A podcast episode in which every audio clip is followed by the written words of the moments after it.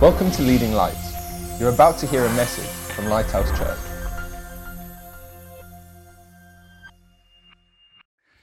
So he says that we must add virtue and knowledge. What's the context?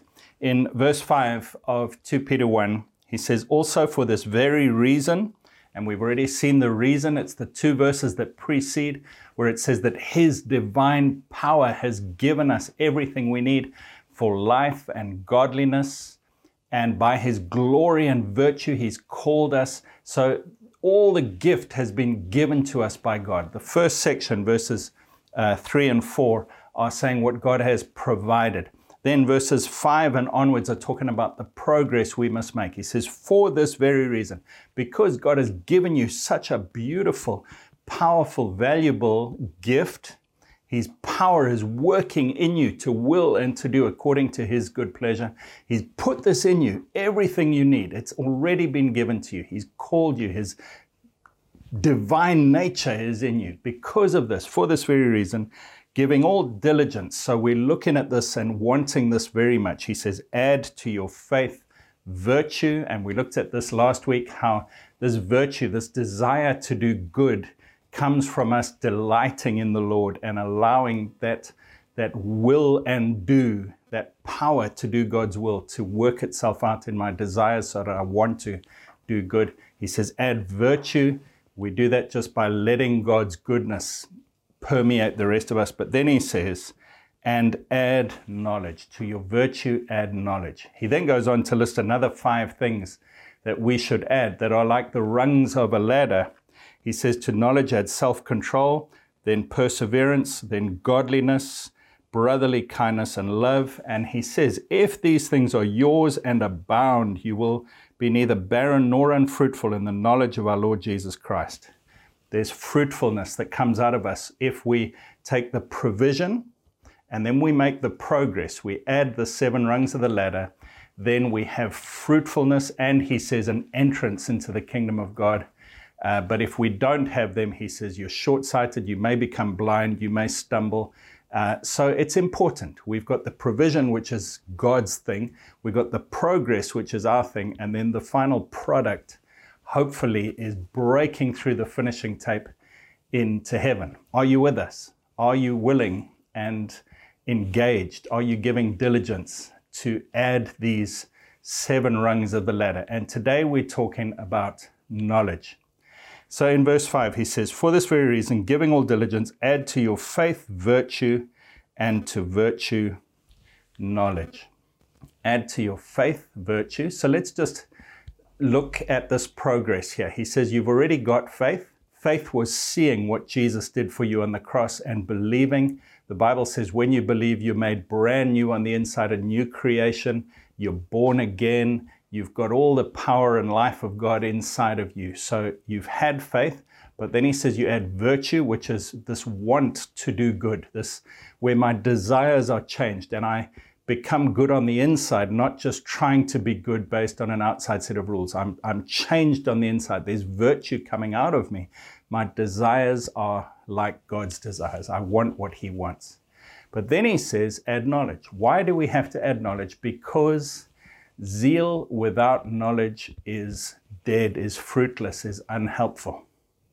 What do you mean, Greg? What do you mean, zeal without knowledge?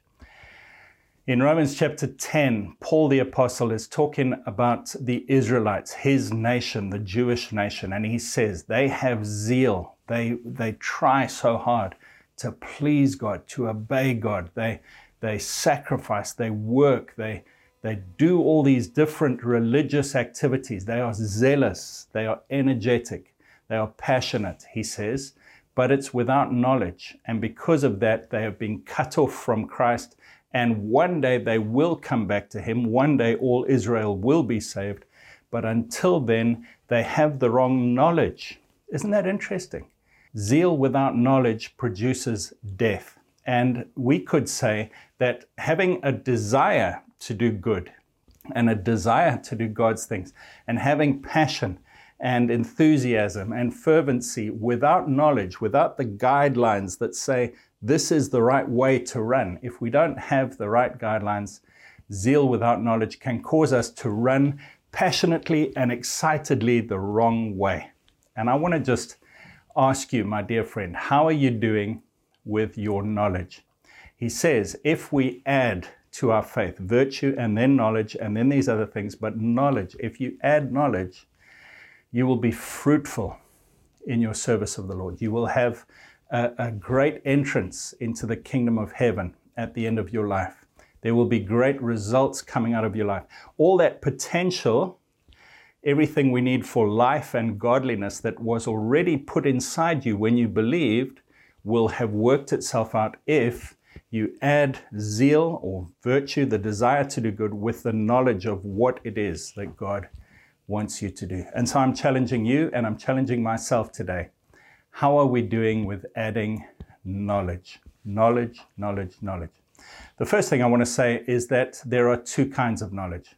There is human knowledge, and then there is the knowledge that saves, the knowledge that comes from God, the knowledge that is really uh, life giving spiritual knowledge. Let me read you. There are many verses I could read, but I'll just read you one. In 1 Timothy 6, verse 20, Paul says to his beloved son Timothy, he says, O Timothy, guard what has been, what was committed to your trust. Guard what was committed to your trust. What's he talking about? In 1 Timothy and 2 Timothy, he talks about the faith, the knowledge of God, the scriptures how Timothy has known the scriptures from young childhood and how they're able to make him wise for salvation and prepared, thoroughly equipped to do every good work. He says, God, this knowledge of God and his scriptures and his truth and his word, guard what was committed to your trust, avoiding the profane and idle babblings and contradictions of what is falsely called knowledge. He says that there are these babblings that are going on profane and idle babblings and contradictions of what is falsely called knowledge. What is he talking about? There were teachers going around in Paul's day. Many of them would follow him. So he would go to a city and he would tell the people about Jesus. And when he left that city, the, the wrong teachers would follow in behind him and try to confuse people and say, You don't know the real knowledge and they were called the Gnostics or Gnostics because they, they took this Greek word knowledge, gnosis, and they said, You've got to have this special knowledge that only we have. And they would tell the people all these theories and ideas. They would take parts of the Bible, but they would add in human tradition and ideas and clever theories, and they would argue. And, it, and Paul says they are idle, profane, and idle babblings. Profane means not holy. They don't come from God. They come from human ideas or from demonic ideas. Idle means that they are pointless and help and, and unhelpful. They they don't lead to anything productive, especially for eternity. They, they're just a waste of time. You can talk about these ideas for 10 hours and wrestle with them in your brain, but at the end, it hasn't benefited you. Your spirit hasn't grown stronger. You haven't been more prepared to do what God wants you to do. And then he says there are babblings and contradictions of what is falsely called knowledge. So there is a human idea of knowledge and there is God's idea of knowledge. And he says in verse 21 by professing it, by professing these ideas that are falsely called knowledge, some have strayed concerning the faith. Grace be with you. Amen. So it's not just any knowledge that we need, it's God's knowledge we can easily read tons of books. I remember when I was first searching for God, I was a young 17 year old. Uh, my life was a mess. My family life was a mess. I was at a boarding school far away from home, and I was searching for meaning in life. And I went to the library and I started looking at books about other religions and, and spirituality and philosophy and trying to understand what is the meaning of life. And it led me down a dark path. I just got more and more depressed, more and more bound up in sin and error. And eventually, praise the Lord, somebody told me about the true gospel of Jesus. And I was radically transformed and changed from a place of darkness to a place of light. But I want to say to you, there is a risk of us saying, Yes, I need knowledge. Yes, my brain must be engaged in my Christianity. But then we look in the wrong places. We read books of human theories, or we read books of uh, spiritual theories that are spiritually inspired, but by the wrong kind of spirits, by evil spirits. 1 Corinthians 10 says that all false religions, even though they are called religions, they are actually inspired by demons. And so something can sound clever, can sound fascinating, can sound interesting, but if it doesn't come from God's word, from the, the truth that, that Paul said Timothy had to guard, which was entrusted to him, the truth of the real gospel.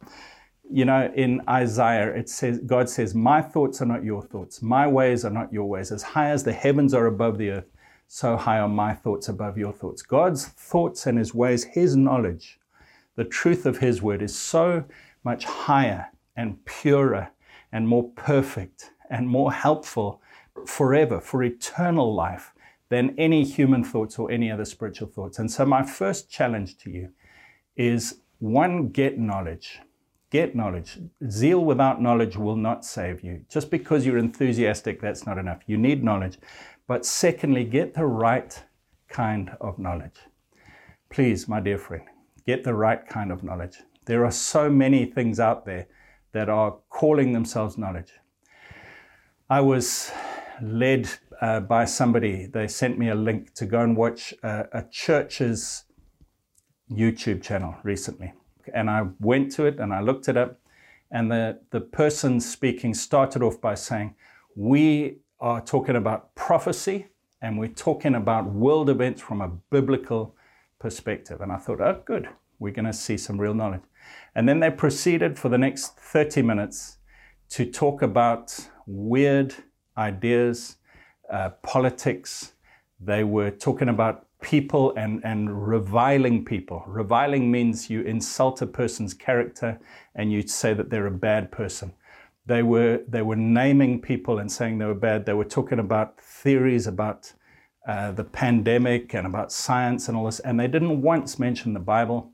And they said it was prophetic, but there was nothing of God in it. It was just vain and idle babblings. And I want to say to you, it is important because just as the right knowledge will lead you up the rungs of the ladder to fruitfulness in Christ, the wrong knowledge can lead to uh, straying concerning the faith. We can get our brains into such a muddle that actually we go the wrong way. Let me just spend a few moments telling you how important your mind is. In Romans 12, Paul says, in view of God's mercy, because you've seen God's mercy, present your body as a living sacrifice, then be transformed by the renewing of your mind, and then you will know what God's good, pleasing, and perfect will is. Your mind is the key that takes all this life and power and goodness that's in you and enables you to live it out. Your mind must be renewed. In 2 Corinthians 10, verse 4, he says that we are wrestling, we're in a fight and we're fighting against strongholds and arguments and every high thing that exalts itself against the knowledge of God. And we take every thought captive and make it obedient to Christ. Your mind is the key. Jesus said, The flesh profits nothing, the spirit gives life. The words that I speak to you are spirit and their life. He was saying, if you get your mind to absorb my words and understand them, it will produce life. Ephesians 4, verse 22, 23, 24 says, Put off the old man that is being corrupted by lusts, be renewed in the spirit of your mind, and put on the new man, which is made according to God in true holiness and righteousness. It's your mind. Romans 8, verses 4 and 5 and 6 talks about the spirit and the flesh. And it says, let me just read it to you. Romans 8, He says, For those who live according to the flesh set their minds on the things of the flesh, but those who live according to the Spirit, the things of the Spirit. To be carnally minded is death, to be spiritually minded is life and peace. He says it's your mind that is the switch. He says, You've got the flesh, yes, part of you is fleshly, the old you that was never renewed by Christ yet. That's your flesh, but then you have your spirit where God dwells, where the power of God is, where the righteousness, the life, the peace of God is. And he says, those who live according to the flesh set their minds on the things of the flesh. In other words, they switch the switch to their own five senses about what is true, but also what the world says is knowledge and truth. But those who live according to the Spirit set their minds on the things of the Spirit. And if we set our minds, we get our knowledge set on God's truth, God's knowledge, if we if we focus and set our eyes, our spiritual eyes on, on that knowledge, on what's in the spirit, the words of Christ, what's God, what God has already put in us, the true knowledge, then he says there is life and there is peace. So it's important. The battlefield of the mind. You know, someone has said that Jesus defeated the devil. In Colossians chapter 2, it says he disarmed him. That means he took away his weapons and he made a public spectacle of him on the cross. Jesus took away all the devil's power to hurt you as a Christian. He completely did that.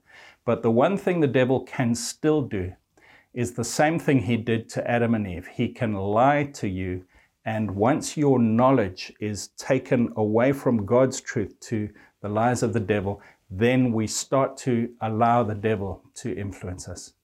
In Ephesians 4, it says, Do not give the devil a foothold. And that's talking about believing his lies. You know, as a Christian, my dear friend, you don't have to fear the devil's attacks. You don't have to fear because you are protected. You are blessed. God is with you and God is all over you. And the devil can't attack you unless you believe one of his lies. And so knowledge is important. Can we agree today that we are going to look for God's knowledge. Amen. Right, how do we do this? The first is that our attitude needs to be right. We need to come to God with the right attitude. This is part of that virtue that we've already spoken about in verse 5 of 2 Peter 1, where it says, Add to your faith virtue. That's this desire to do good. We've got to have this virtue, this, this attitude that says, God, I want to know your will in John 7, verse 17, Jesus said, If anyone wills to do God's will, he will know concerning the doctrine whether it is from God or whether I speak on my own authority. Jesus was saying you can't interpret the Bible correctly until you want to do God's will. So, our attitude is the first thing that must be right. We need to come to God with a humble attitude with a desire to please Him, not to prove our own point, not to prove ourselves right, but to say, God, what is it that you are wanting for me? In James chapter 1 and verse 21, it says, Lay aside all filthiness and the overflow of wickedness, and receive with meekness, meekness, the implanted word, which is able to save your souls. Be doers of the word and not hearers only, deceiving yourself. He says that we've got to come with an attitude of meekness, a desire to put away wickedness, to be doers of what we hear. So our attitude is so important. The way that we approach God's word will affect the knowledge that we get. It's almost like there's a filter, there's a, a, a grid that we can see knowledge through. And even if I'm looking at God's word, the true source of knowledge, even if I'm looking in the right place, if I'm coming with the wrong attitude, which says, uh, I don't want to change or I don't want to do right. If, if we come with any attitude other than the one which says, God, I want to do your will and I want to learn from you, then we will not understand. Jesus said it's only when you will to do his will that you will know his teaching correctly. Isn't that amazing? The second thing is that it has to be by the Spirit. 1 Corinthians 2, verse 12 says, We have received not the Spirit of the world, but the Spirit who is from God, that we may know the things that have been freely given to us by God. It's by God's Spirit. It's not enough just to be clever in my head. I've got to say, Holy Spirit, inspire me and inspire your word as I read it. Make it real to me, make it alive. It's only by the Spirit of God that we can understand. He goes on to say, these things we also speak, not in words which man's wisdom teaches, but which the Holy Spirit teaches, comparing spiritual things with spiritual. But the natural man does not receive the things of the Spirit of God, for they are foolishness to him, nor can he know them because they are spiritually discerned. So we first of all get our attitude right. Say, God, I want to do your will. I humble myself. I come with meekness. Secondly, we say, Holy Spirit, inspire your word, inspire me, teach me, help me, illuminate your word to me. That's why when we're in worship, times of worship, often we understand God's word more clearly and He speaks so powerfully to us because His Spirit is anointing what we're doing. And then the third thing is just to be careful who we learn from.